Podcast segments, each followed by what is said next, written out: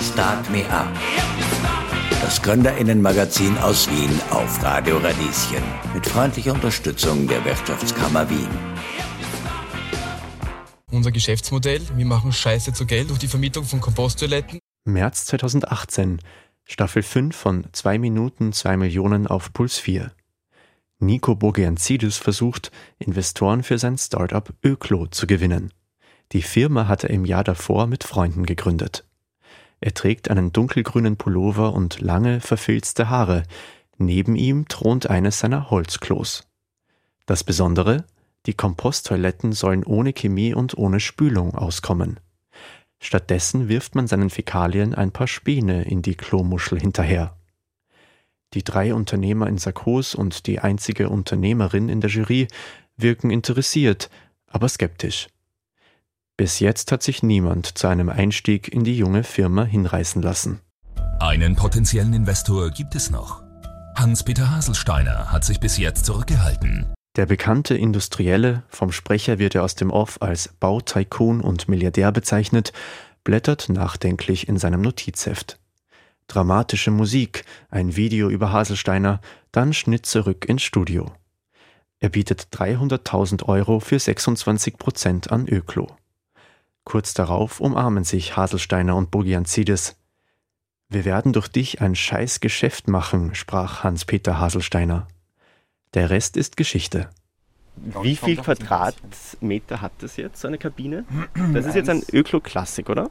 Das ist ein Öklo-Klassik, hat also 1,20 mal 1,20, aber eben nicht genau, also ungefähr 1,40 Quadratmeter, 1,4 Quadratmeter. Mhm. Und aus wie vielen Bestandteilen? Die werden ja dann zusammengeschraubt? Elf, Bestandteile? Elf Module, ja. Und wie lange dauert es, das zusammenzubauen? Wenn du geübt bist, geht es in ungefähr fünf bis sieben Minuten. Wenn es ein bisschen länger brauchst, Viertelstunde halt so. Also hier unten ist diese Wasserpumpe. Ja. Da ist ein eigener Grauwasserbehälter drunter, Okay. der das auffängt, das Wasser. Also du wäschst nicht mit dem Grauwasser Mhm. dir die Hände, du hast Frischwasser und dann eben einen Abwasserbehälter. Okay, und der wird dann mitgewechselt mit Genau. den anderen Behältern. Naja, der eine ist leer, der andere ist voll. Also wir bringen dann den vollen Wasserbehälter, nehmen den vollen Grauwasserbehälter raus, also der ist nicht ganz voll immer. Aber und also tun den leeren Wasserbehälter dann dahinter hin, den neuen vollen rein und den vollen Wasserbehälter, Grauwasserbehälter nimmst mit. So, und Moment, ich kann es mir nicht verkneifen. Ich möchte jetzt noch ein bisschen von diesen Spänen da hineinwerfen.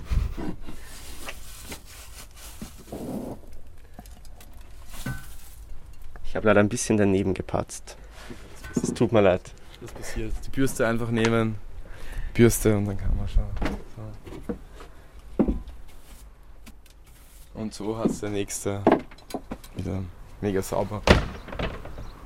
Fünfeinhalb Jahre später treffe ich den Gründer und Geschäftsführer. Er stellt sich vor als der Nico von Öklo am Firmensitz in Wolkersdorf im Weinviertel, 15 S-Bahn-Minuten nördlich der Wiener Stadtgrenze. Viele Interviewpartner kann man problemlos und selbstverständlich siezen. Nico Bogianzidis zählt nicht dazu. Wir sitzen auf einer Europalettenbank, die Herbstsonne im Gesicht. Mehrere Öklos stehen am Firmengelände rund um uns. Daneben rattern abwechselnd Regional- und Güterzüge auf der einen und LKWs auf der anderen Seite am Grundstück vorbei. Zumindest in Wien trifft man inzwischen regelmäßig auf Öklos. Bei Veranstaltungen, in Parks oder vor Baustellen zum Beispiel. Öklo hat mittlerweile Standorte in Graz und Wels eröffnet und verbucht mehr als 2 Millionen Euro Umsatz pro Jahr. Nico Bogianzidis hat mit 18 die Handelsakademie in der vierten Klasse abgebrochen. Zu Beginn unseres Gesprächs frage ich ihn deshalb, wie er sich das betriebswirtschaftliche Wissen angeeignet hat, das man als Gründer und Geschäftsführer braucht. Eigentlich war ich ja Musiker und habe sehr viel im Kunst- und Kulturbereich eigentlich mich bewegt. Dann irgendwie, wie diese Idee oder diese Möglichkeit aufkam, habe ich mal recherchiert und geschaut und was gibt so und besprochen vieles und ja, dann habe ich mich auch so halt reingehauen in diesen Startup-Dschungel halt so, wo du halt zu jeder Veranstaltung mal hinrennst und schaust, okay, was sind dort für Leute und was passiert da. Du erfährst dann relativ schnell, dass da so ungefähr 90 Prozent von den Menschen, die sich da bewegen, nicht lange in dieser Blase drinnen sein werden oder eben jetzt auch nicht wirklich einen großen Beitrag zu leisten. Aber es gibt immerhin die anderen 10% und von denen lernst du und von denen erfährst du, wie geht es weiter, wo kannst du hingehen. Ähm, es gibt super Informationen auch im Internet. Aber eigentlich ist es so, wo ein Wille ist, da ist ein Weg. Und das ist so das, wo wir halt oder ich, wir durchzogen haben, einfach gesagt haben, ja, das machen wir jetzt. Und eben wenn wir eine Entscheidung treffen, dann versuchen wir es halt so gut wie möglich halt so umzusetzen. Okay, also das notwendige Wissen mit den Kontakten, die dir begegnet sind, irgendwie erarbeitet über die Zeit. Ja, also wie gesagt, null Vorwissen und eben, also zuerst war halt auch eher die Toiletten selbst einmal, dass wir coole Toiletten haben die Notwendigkeit, wie man mit Holz umgeht, wussten wir eben aus dem Boxenbau bzw. aus den Festivalvorbereitungen. Also da haben wir halt vorher schon was mitgebracht, so eben sehr viel Autodidaktik auch, also wo man halt sagt, okay, habe ich mir selber beigebracht, selber gelernt, ähm, mit Werkzeug umzugehen oder sonst was. Eben und Business-Sachen, ja, wie gesagt, die lernt man, wenn man halt dahinter, das ist eigentlich viel mehr dahinter bleiben. Das meiste so wird der eh eigentlich so irgendwie hingelegt, was halt Steuer und so angeht. Da gehst du halt zu einer Steuerberatung, das habe ich von Anfang an gesagt, das kann ich nicht, will ich nicht. Aber an so halt, ja, irgendwie den Shit, den du machen musst, den, der wird da eh am Tisch gelegt, mehr oder weniger. Also, da muss man ihn einfach vom Tisch wischen. Ja, mehr oder weniger, ja, es ist, passt ganz gut, ja. Okay, du hast jetzt schon angesprochen, Festivals und Boxen bauen. Eben, du hast ja unter anderem das Rise and Shine in Falkenstein mitorganisiert, so ein mhm. mehrjähriges Reggae-Festival. Hast eben ein Soundsystem mitgebaut und in einem Hanfgeschäft gearbeitet ja. unter anderem. Mhm. Also die Idee für Öklo, um das jetzt nur ganz kurz aufzurollen, ist ja dann entstanden eben beim Rise and Shine Festival, weil euch die Chemieklos gestört haben und dann habt ihr im letzten Jahrgang mit euren Prototypen experimentiert und die haben, sind auf sehr viel Gegenliebe gestoßen und so ist dann diese wow. Geschäftsidee geboren. Aber das liegt jetzt ja auch schon sechs, sieben Jahre zurück. Das heißt, jetzt bist du Öklo-Geschäftsführer. Was vermisst du von deiner Zeit davor? Also würdest du gern weiterhin irgendwie Festivals organisieren, mit Soundsystemen, an Soundsystemen basteln und so weiter? Ja, natürlich ist das was, was mir sehr fehlt, weil natürlich diese Firma in den letzten Jahren halt, also da kommt halt, glaube ich, auch viel dazu. Wir haben halt nicht einfach nur gegründet und gesagt, okay, wir gehen jetzt unseren Weg, sondern dazwischen kam eine Pandemie, dazwischen kamen zwei von meinen Kindern auf die Welt. Also es hat sich extrem viel auch halt da getan. Ich kann jetzt nicht sagen, ja, ich wäre jetzt gern stehen geblieben und würde noch so in dieser alten Zeit leben, aber natürlich vermisse ich viele Dinge ähm, aus dieser Zeit, eben wie diese Freiheit oder diese, zumindest nicht wirklich viel darüber nachdenken müssen, was passiert jetzt. Äh, in einem Jahr, das ist halt heute was anderes. Also ich habe definitiv mehr Verantwortung und auch das ist was, man sich manchmal so fragt, okay, zahlt sich das aus im Endeffekt oder nicht? Aber ja, andererseits, wenn man halt seinen Tag wirklich so gestalten kann, wie man es möchte, dann findet man da oft ganz oft die Antwort ja. Also manche Aspekte davon, aber jetzt, du bist jetzt kein unglücklicher Öklo-Geschäftsführer. Nein, absolut nicht, gar nicht. Also wie gesagt, es ist wenn man gründet, einfach überhaupt schon mal ganz viele Herausforderungen. Dann, wenn man so erfolgreich ist wie wir und so schnell wächst, dann kommen auch neue Herausforderungen. Wie gesagt, wir haben ein Team von fast 50 MitarbeiterInnen jetzt, das jetzt aktuell so ist, aber dass es sich so geformt hat, waren keine Ahnung, 150 Mitarbeiterinnen nötig, die gekommen, gegangen sind in der Zwischenzeit. Das war, glaube ich, auch für uns das schwierigste Thema einfach da, weil eben wo Menschen sind, menschelt. Und da kommt halt einfach auch das größte Lehrpotenzial, Konfliktpotenzial und so zusammen, weil eben, wie gesagt, sonst, wir haben eine Box, wo ein Kübel drunter steht und ein, Klo, ein Loch in einem Sitzbrett ist halt. Da ist jetzt nicht viel ähm, Wissenschaft oder so dahinter oder Technik. Wir führen die mit Autos dorthin, bauen die auf, machen sauber. Auch da braucht es jetzt nicht viel irgendwie Rocket Science oder so. Deswegen, also unser Betriebsmodell ist eigentlich relativ simpel, das Basic-Betriebsmodell. Für uns war eher, wie gesagt, die, das Wachstum, das Rasante eine Herausforderung und vor allem halt auch eben im Zusammenhang mit einer Pandemie, mit Kurzarbeit und in Österreich, wo halt alles auch mega überreglementiert ist einfach und du für alles irgendwie eine Regel hast, die so und so ausgelegt werden könnte oder kann und ja, das ist so ist nicht immer einfach, aber im Großen und Ganzen bin ich ein mega glücklicher Geschäftsführer. Okay, jetzt ist das Wort Pandemie ja schon mehrmals gefallen, das wollte ich sowieso noch aufgreifen. Ihr lebt ja von Veranstaltungen, die dann zwei Jahre praktisch durchgehend ausgefallen sind oder ständig relativ kurzfristig abgesagt werden mussten. Also wie hat das euren Betrieb beeinflusst? Ihr habt euch dann ja auch andere Standbeine stärker gesucht. Genau. Anfang Pandemie 90 Prozent unseres Geschäfts weg. Wir haben halt wirklich so hauptsächlich auf Events ähm, uns rumgetrieben. Das ist auch das, woher wir kamen eigentlich, wo wir uns wohlgefühlt haben. Mittlerweile hat sich das geändert. Wir haben eigentlich ganz wenige Veranstaltungen, nur mehr ganz wenige Festivals, weil wir auch sehr teuer sind, beziehungsweise halt auch viele Veranstalter halt den Mehrwert da nicht erkennen, den wir bieten und sagen halt, ja, ich bekomme dieses Plastikklo halt um, keine Ahnung, ein Drittel billiger oder so für mich war es halt eher so, dass wenn man halt das so billig anbietet einfach oder so unterpreisig anbietet, du einfach nie wirklich gute MitarbeiterInnen auch finden wirst, die das gerne machen, die sich da reinhängen, deine Qualität halten. Und eben, ich habe es die ersten fünf Jahre selber gemacht und da hat es mir Spaß gemacht, aber jetzt eben, wie gesagt, ich habe Kinder, ich habe andere Interessen auch noch, da auf jedes Wochenende auf irgendeinem Event zu stehen und für irgendwelche Leute Klos zu putzen, war jetzt auch nicht so halt fulfilling Dream for me. Und deswegen ist es auch okay, dass sich das so gewandelt hat, dass ich sage, okay, es geht viel mehr in diese Vermietungsrichtung, öffentliche Hand, Kommunen eben für Spielplätze, für öffentliche Plätze eben, ähm, beziehungsweise Baustellen haben wir halt auch einige und Luxusevents, hochkarätige Events würde ich eher sagen, wo halt Leute sind, die sagen, oder nicht Luxusevents, aber wo halt Leute sagen, mir ist es das wert, dass ich eine nachhaltige, saubere Toilette habe, die all diese Vorteile bietet, die unsere Toiletten eben bieten.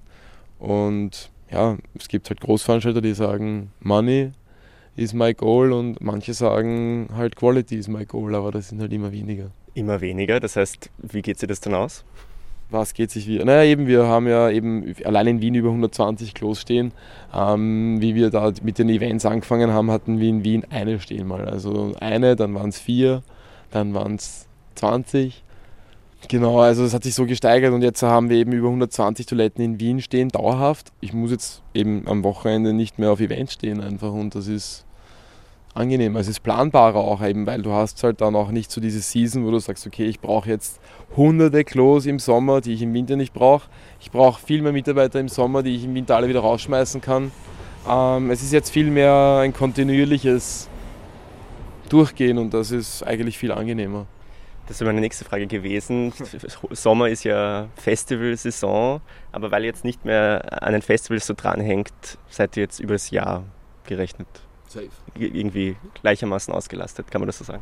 Naja, es ist im Winter schon so, dass wir ähm, abbauen. Also ich sage mal, im Winter geht schon noch so um die 50 Prozent, vielleicht noch 60 Prozent runter, also schon noch einiges. Früher waren es halt so echt 95 Prozent, weil eben im Winter ein paar Klos gestanden sind. Die meisten Gemeinden bauen ja auch ab, weil sie sagen, auf meinem Spielplatz steht da nichts. Genau. Äh, jetzt haben wir halt Weihnachtsmärkte im Winter gut ähm, schon akquiriert. Ähm, wir haben im Winter eben auch Baustellen. Es gibt einige Gemeinden, die die Klos im Winter auch schon stehen lassen. Auch in Wien bleiben jetzt viel mehr schon stehen. Also eben, das ist eigentlich viel mehr das Ziel da, ähm, eben diese Peaks abzufangen und nicht einfach zu sagen, okay, ich habe acht Wochen im Sommer, wo einfach die Hölle los ist und ich nicht weiß, wo vorne und hinten ist, sondern einfach gemütlich durchs Jahr durcharbeiten, um eben, das ist ja eigentlich das, was wir ja viel mehr machen wollen jetzt mit dem Öklor, Ressourcen und Zeit zu haben für die Verwertung. Wie kann man da mit dem Personal planen? Also habt ihr dann einfach im Sommer Aushilfskräfte oder wie läuft das? Ja, im Sommer gibt es halt schon ähm, Leute, die Tagesmitarbeiter nennen wir die, sind halt die eben dann über ein Wochenende oder so mitarbeiten. Natürlich ganz oft Studentinnen, die sich was dazu verdienen müssen wollen oder so im Sommer. Ähm, die sagen, okay, nice, ich kann dein Wochenende 400, 500 verdienen, I'm in. Es ist auch so, dass wir das schon so planen, dass wir eben unsere Mitarbeiter so wählen bzw. aussuchen, dass wir sagen, okay, wenn im Winter jetzt weniger los ist, dass wir die auch brauchen können, zum Beispiel in der Wartung. Was heißt Schleifen, Malen, Reparaturen, kleine und so. Also schon auch ein bisschen eine äh, Affinität für Holz. Beziehungsweise gibt es auch halt natürlich die ein oder andere Überstunde im Sommer, die dann halt im Winter abgegolten werden kann so planen wir eigentlich da durchs Jahr eben zu sagen, okay, was wir im Winter, im Winter nicht mehr brauchen an Kapazitäten im Service, die stecken wir einfach in die Verbesserung des Betriebs für nächstes Jahr Saison, weil eben das ist urwichtig, wie du in die Saison reinstartest. Wenn alles top ist, dann hast du einen viel smootheren Saisonstart, als wenn du einfach schon anfängst zu rennen vorher. Und eben die zwei Jahre nach der Kurzarbeit, wie wir immer aus dem März rauskommen sind, es war halt hardcore, weil in der Kurzarbeit kannst du nicht wirklich was einstellen oder jemanden einstellen und danach kommen auf einmal, keine Ahnung, 20 neue Gemeinden, Wien verdoppelt die Klos und du stehst da und denkst dir, okay, das war alles so nicht geplant, abgesprochen, ich meine, eh nice, aber wer soll das jetzt servicieren? Und eben dann stehst du halt da und suchst halt händeringend Personal, wo alle suchen, weil natürlich der Arbeitsmarkt gerade komplett wieder explodiert und alle sagen so, yeah, ich brauche Leute für, weil alle wollen irgendwas kaufen, machen, bauen nach zwei Jahren Pause. Aber ja, das hat sich jetzt eh auch wieder gelegt. Viel Personal aufgenommen in kurzer Zeit, als ja. das wieder alles angesprungen ist 2022. Ja, mega. Also ich glaube, wir sind in die Kurzarbeit zu 13, 14 gegangen und waren zwei Monate nach Ende der Kurzarbeit eben 40 Mitarbeiter oder so. Also wir sind so schnell gewachsen. Wer warum Öklos kauft statt mietet, an welchen Standorten sich die Komposttoiletten nicht verwenden lassen und wie die Preise der Firma zustande kommen, hört ihr im zweiten Teil der Sendung. Außerdem, was ist mit den paar Tröpfallen, die daneben gehen? Und wissen Menschen, wie man ein Öklo bedient? Bleibt dran. Start me up. Das Gründerinnenmagazin aus Wien auf Radio Radieschen. Jeden Montag von 10 bis 11. Alle Infos unter radio-radieschen.at. Ihr habt ja zuletzt ein Damenpissoir vorgestellt. Man kann inzwischen bei euch auch Duschen, Wickeltische mieten und kaufen.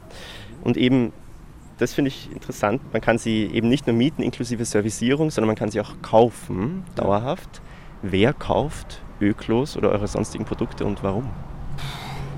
Alle möglichen, also wir haben ja große Klos eben, die werden gekauft von Gemeinden, die weit weg sind. Ähm, wo wir halt keinen Service anbieten können, die das dann selber machen. Stadt Bremen, Stadt Bochum zum Beispiel hat, keine Ahnung, insgesamt schon über 15 Öklos oder so.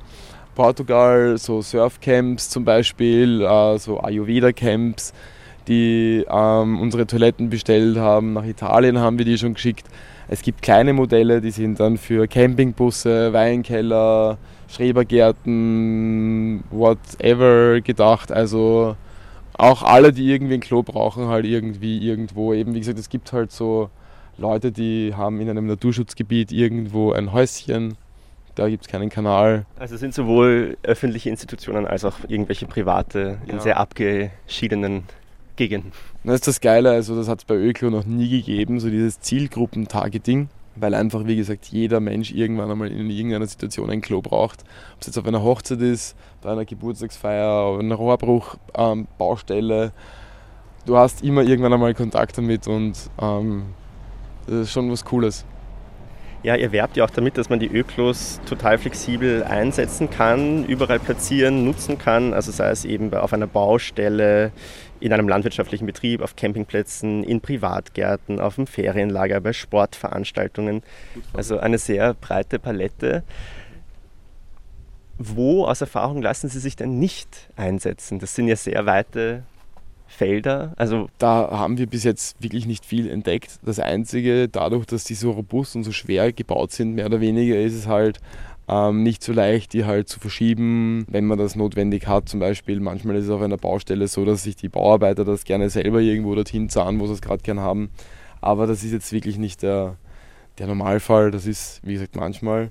Sobald ich mit meinen zwei Füßen hinkomme, bringe ich das Klo auch dorthin. Ah, das heißt, es sollte jetzt kein zu steiler Hang sein, zum Beispiel.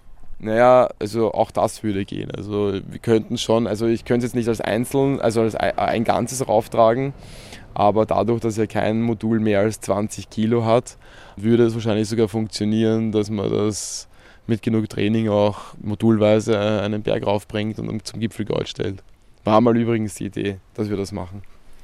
Und warum ist dann nicht die Realität draus geworden? Ja, ich glaube, ähm, dafür sind wir nicht trainiert genug, beziehungsweise war es dann doch eher, die, da hat die Gemütlichkeit gesiegt dann eher. Aber die Idee ist trotzdem geil, fällt mir jetzt gerade wieder ein. Ich würde jetzt gern noch einen kleinen Einblick bekommen. Das betrifft einen jetzt nicht, wenn man die Öklos bei einem Festival nutzt oder halt im öffentlichen Raum. Aber die Preispolitik, also laut Website kann man ja ein Öklo Classic, das Standard Öklo ab 270 Euro mieten. Mhm.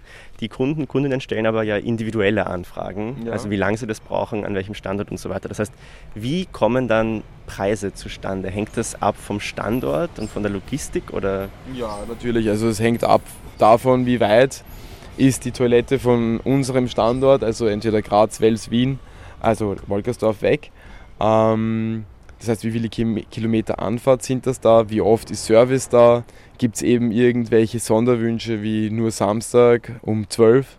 Oder kann man die ganze Woche vorbeikommen? Also genau. Und dann fließt natürlich auch noch immer ein bisschen mit ein, woher du kommst, weil wenn du, keine Ahnung, für rote Nasen eine Veranstaltung machst, ist da natürlich eine andere Preisschraube dabei oder ein anderer Faktor dabei, als wenn du Waffenfestspiele veranstaltest zum Beispiel oder so.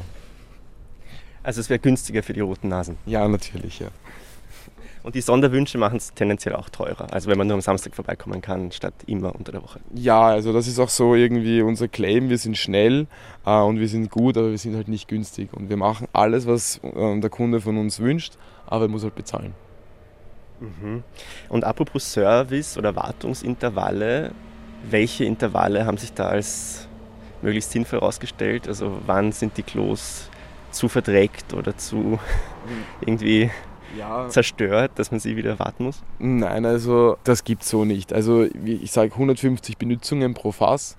Nach 150 Benutzungen gehört ein Öklo aber eh schon oder eine Toilette eh schon lange gereinigt, weil eben diese berühmten paar Tropfen, die dann irgendwie auf die Klobrille kommen. Und wenn das eben bei 10 Leuten oder 20 passiert, dann sind das schon 60 Tropfen und das ist dann schon ein bisschen Flüssigkeit. Und eben das sind halt so die Sachen, also es geht gar nicht so darum, wie oft muss ich kommen, sondern ähm, wie gehen auch die Leute mit dem Klo um, beziehungsweise eben wie viele Leute benutzen diese Toilette halt tatsächlich. Serviceintervalle haben wir eben von Event Dauerservice, wo wir Weinwandertag ist und alle schon besoffen sind, halt auch alle zehn Minuten drüber putzen müssen, bis hin zu einmal im halben Jahr einen Schrebergarten. Also das ist wirklich alles dazwischen. Also einmal die Woche, täglich, dreimal die Woche, fünfmal die Woche, alles. Wirklich, wir haben alle Intervalle, die es gibt. Wenn du jetzt 700 Leute auf deiner Veranstaltung hast und du stellst ein Klo hin, schwierig. Genau, also da beraten wir natürlich schon. Es ist auch so, dass wir es umgedreht machen. Also wenn jetzt zum Beispiel jemand sagt, okay, er hätte gerne täglich Service und wir fahren dort täglich hin und einmal in der Woche müssen wir mal drüber putzen, dann rufen wir dort auch an und sagen, hey, überdenken wir den Intervall. Das ist für niemanden leibend, weder für den, der Dienst planen muss, der da hinfahren muss und der das zahlen muss auch nicht. Also. Hm. Aber das heißt, jetzt beim Weinwandertag, den du ja erwähnt hast, ja. da steht da wirklich dann ein Mitarbeiter, eine Mitarbeiterin daneben und putzt ja. alle zehn Minuten einmal drüber. Also so unsere um, Golden Rule ist, ab sechs Toilettenprodukten bei einem Event gibt es immer Vollzeitservice von uns. Wie gehen denn die Leute mit euren Klos um? Aus Erfahrung. Ich sage mal, es gibt ein paar Problemspots, vor allem halt im öffentlichen Raum, die eher als Konsumraum verwendet werden als als Toilette. Da geht auch kein gesunder Mensch mehr rein. Zum Beispiel? Fritz Imhof Park zum Beispiel ist so ein Klo, also das ist direkt hinterm Spritzentausch dort, am Jedmeier, also kennt man auf jeden Fall und ja, wie gesagt, da machst du in der Früh auf und siehst halt irgendwie so zwischen 30 und 50 Spritzenpackungen drinnen liegen und alles mögliche, obwohl da fünfmal am Tag Sam vorbeigeht und so, also da wirklich viel passiert. Also da, ist, da, muss eine Frequenz sein dort, das kann man sich eigentlich so nicht vorstellen. Die, die brauchen ja auch einen Raum und Hilfe, diese Menschen. Deswegen, wie gesagt, das ist halt so da ist schwierig, aber so, wir haben sehr selten Fehlwürfe. Menschen haben ein Schamgefühl, so wie jedes fast Säugetier, würde ich sagen. Also jede Katze, jeder Hund, wenn die irgendwo hindefekieren, dann versuchen die das zumindest zuzugraben oder wollen zugraben. Und auch das machen wir. Also wenn wir jetzt irgendwo draußen in der Natur sind zum Beispiel, dann versuchen wir auch immer irgendwie das mit Blättern zu überdecken oder irgendwie stecken das Taschentuch oben so drauf, dass es irgendwie nicht so sieht. Also das ist irgendwie liegt in unserer Natur und eben wenn Sägespäne da sind, dann brauchst du, auch das haben wir schon erfahren, gar nicht die Beschreibung. Die Leute checken das im Großteil schon, dass das dafür da ist, um das abzudecken. That's it, das ist die Magie. Das heißt, ihr müsst jetzt, weil es gibt ja in den Öklos dann so ein kleines so ein Zettel, wo drauf steht, wie man das benutzen soll. Also mhm. die Späne daneben, die man dann drüber wirft über die Fäkalien ja. und dann gibt es diese Fußpumpe, um das Waschbecken zu ja, genau, verwenden. Ja. Mhm. Aus Erfahrung funktioniert einigermaßen die gut. Die Fußpumpe lustigerweise schlechter. Also die Leute halten, obwohl sie in einer Komposttoilette aus Holz stehen, die Hände zum Wasserhahn und erwarten, dass das Wasser losgeht. Also das ist immer mega spannend. Aber das mit der Komposttoilette funktioniert. Also da ist noch genug, da ist noch genug von unserer Entwicklungsgeschichte auch für das drin, wie man sich mit seinen Fäkalien verhält, dass man sagt, okay, not nice, wenn es jeder sieht. Der Großteil, sag ich mal, deckt seine Fäkalien ab deshalb mieft es dann auch nicht in den allermeisten Fällen. Weil das ist ja auch der Sinn der ja, Sägespäne, um die Gerüche zu überdecken. Genau, unter anderem, ja. Also, ja. Apropos, wo kommen die Sägespäne her eigentlich? Also hier in Wolkersdorf, wo wir jetzt gerade sind, kommen die aus Mistelbach oder aus Bockflies, zwei große Sägewerke, beziehungsweise sind das ja Hobelspäne, also die hobeln auch sehr viel. Ähm, wenn wir jetzt auf Events irgendwo auf großen sind, irgendwo, beziehungsweise Graz, Wels, die bekommen die halt dann vor Ort von, aber immer heimisch, immer als Abfallprodukt.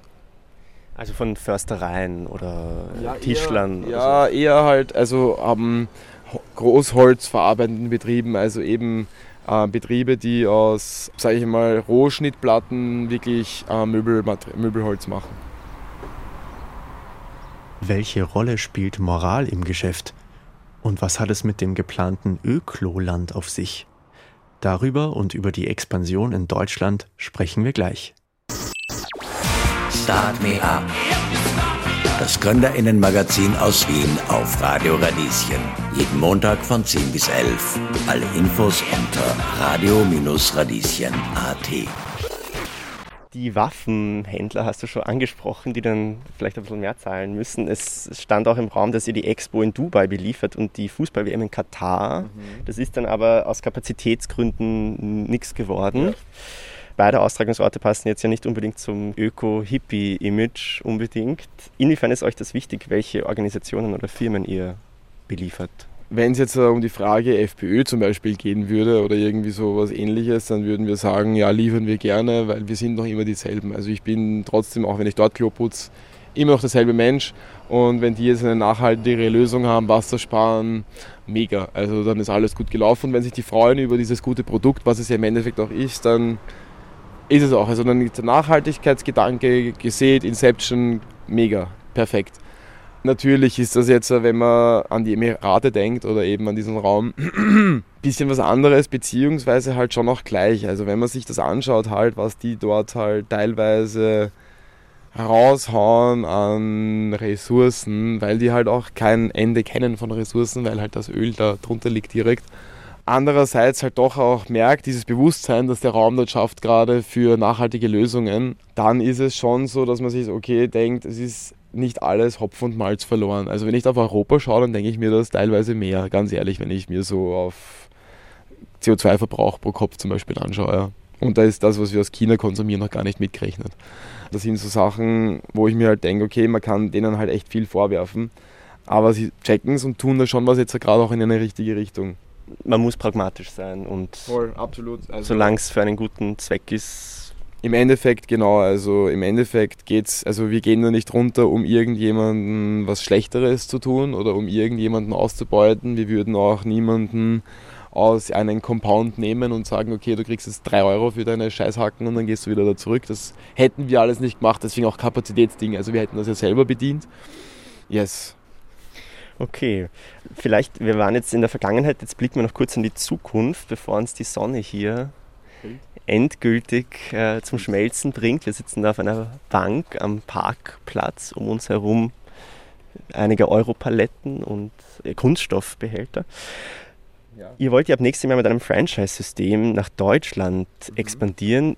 Wie soll das genau ablaufen? Was kann man sich darunter vorstellen? Ja, ähm, wie halt Franchise so ist, es kommt jemand, bringt ein bisschen Geld mit, er sagt, ich möchte halt dieses Geld vermehren.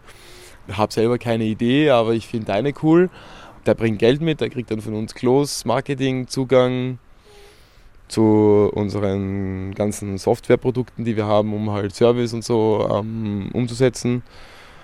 Und dann wird unter unserem Qualitätsmanagement und unter unseren Auflagen mehr oder weniger halt dort eine Dependance von Öklo halt aufgemacht und der, der halt das Risiko bereit war, halt das zu tragen, hat im besten Fall dann auch eine Rendite davon und wir natürlich auch ein bisschen was und Reichweite, aber im Endeffekt, wie gesagt, geht es halt, und das ist eigentlich so das, wo es für uns viel mehr hingeht, wir wollen halt nicht mehr selber anfangen, da jetzt der größte Toilettenproduzent oder sowas zu werden. Das interessiert uns gar nicht, sondern wir wollen eben viel mehr in die Verwertung gehen. Und für uns ist viel mehr wichtig, dann zu sagen, okay, wir haben ganz viele Niederlassungen, ob das jetzt Öklos sind, ob die Goldeimer heißen oder keine Ahnung, irgendeinen Namen für uns ist viel wichtiger, dass wir dann die Möglichkeit haben, mit denen zusammenzuarbeiten und sagen, hey, wir haben Entsorgungslösungen für Heizung, für Beton, für Dünger, für Strom, whatever, was willst du, was brauchst du, suchst dir aus. Also das wären alles Sachen, die ihr aus Fäkalien ja. hergestellt hättet, ja. aus kompostiertem. Ja. Unter anderem eben, wie gesagt, das kann man biovergasen, Fäkalien, super, man kann Holzbeton, Heizpellets. Ja, genau, jede Menge ähm, Heizmaterial, sehr viel Kohlenstoff vorhanden in Fäkalien, aber natürlich auch in, dem, in den Sägespänen, die ja eigentlich zu 80 Prozent der Abfall sind, ja, den wir in unseren Fässern haben. Das sind nur 20 Prozent äh, ungefähr Fäkalien, Klopapier und Blut, Erbrochenes und so, halt alles, was halt in so ein Klo reinkommt drin, aber der Großteil sind eben Sägespäne. Mit diesem Franchise, das wird ab nächstem Jahr starten und es geht dann darum, dass Leute eure, euren Firmennamen verwenden, euer Qualitätsmanagement, eure Erfahrungen, auch eure Kabinen. Ja, genau. Und ihr bekommt dann halt einen Anteil des Gewinns dieser jeweils neu gegründeten GmbHs zum Beispiel. Ja, also Umsatzbeteiligung eher. Und von welchem Umfang reden wir da? Keine Ahnung, also das weiß ich jetzt selber noch nicht, wie wir das machen, aber ich schätze mal irgendwas zwischen 3 und 7 Prozent werden wir da uns bewegen. Wird wahrscheinlich auch darauf ankommen, in welchem Be München wird was anderes kriegen als Freilassing.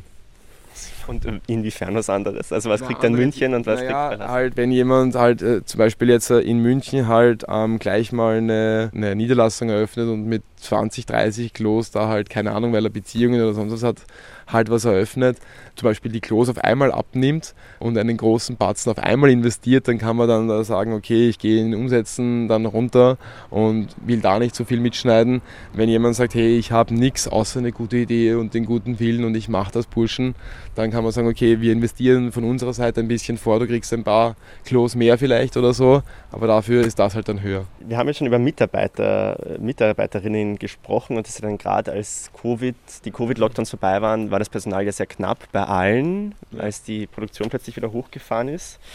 Und auch heute klagen viele Betriebe ja über fehlendes Personal, knappe Rohstoffe und so weiter. Und jetzt grundsätzlich Klos zu warten, ist ein eher undankbarer Job. Mhm. Und jetzt sucht ihr derzeit sechs Leute, zumindest auf der Website. Ein Bruttogehalt von 1700 Euro für einen Vollzeitjob ist jetzt ja kein Top-Verdienst. Also wie findet ihr Leute?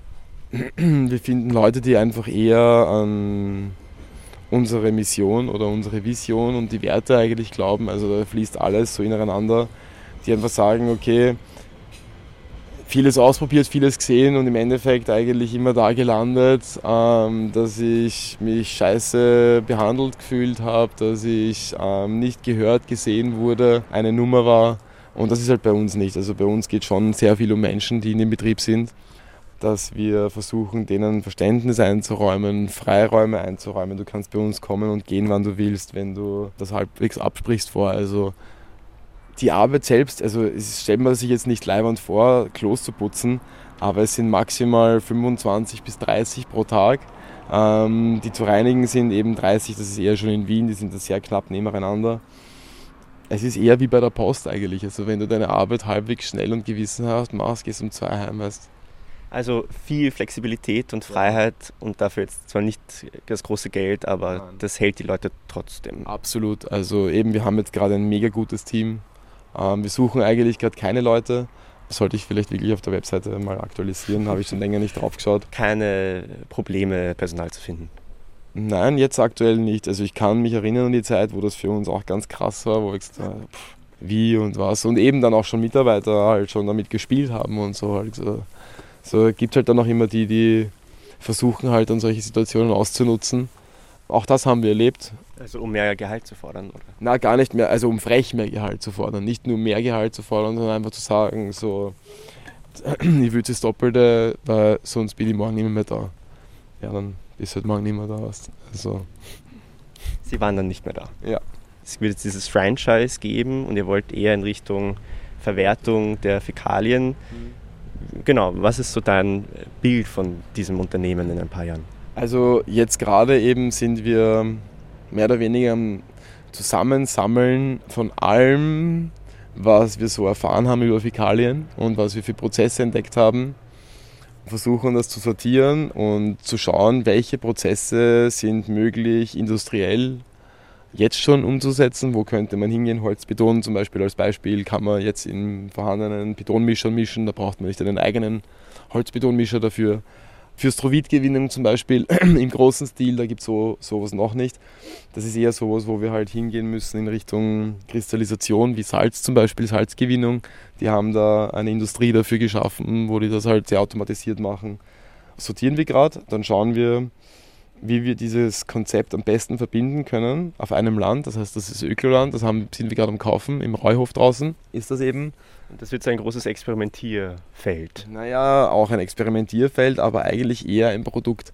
Also das ist so ein Produkt wie eine Kläranlage, wo du dann hingehen kannst, jetzt zum Beispiel als ähm, Entscheidungsträger irgendeiner Kommune irgendwo ähm, und sagen, ich kann es mir entweder zusätzlich zur Kläranlage vorstellen oder statt der Kläranlage, weil das soll ja nicht nur ein Ort sein, wo es um menschliche Fäkalien geht. Es gibt ja auch sehr viele Tiere, die Fäkalien haben, beziehungsweise auch überhaupt sehr viele biogene Abfälle.